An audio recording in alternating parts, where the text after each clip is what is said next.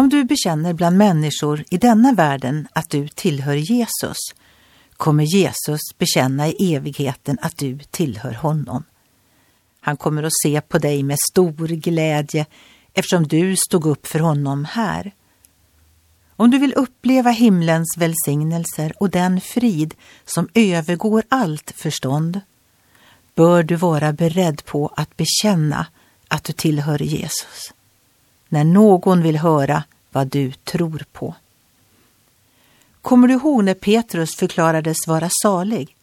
Det var då han bekände att Jesus är Guds son.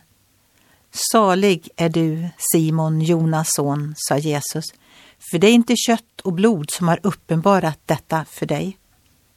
Kommer du ihåg när Petrus förnekade?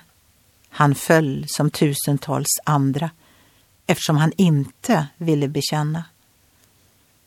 Aposteln Johannes säger det kort, tidlöst och som ett glädjerikt mysterium.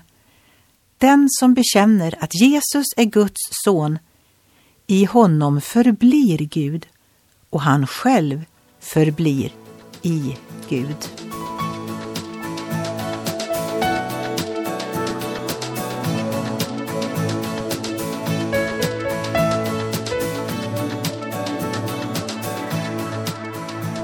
Ögonblick med Gud producerat av Marianne Källgren, Noria Sverige.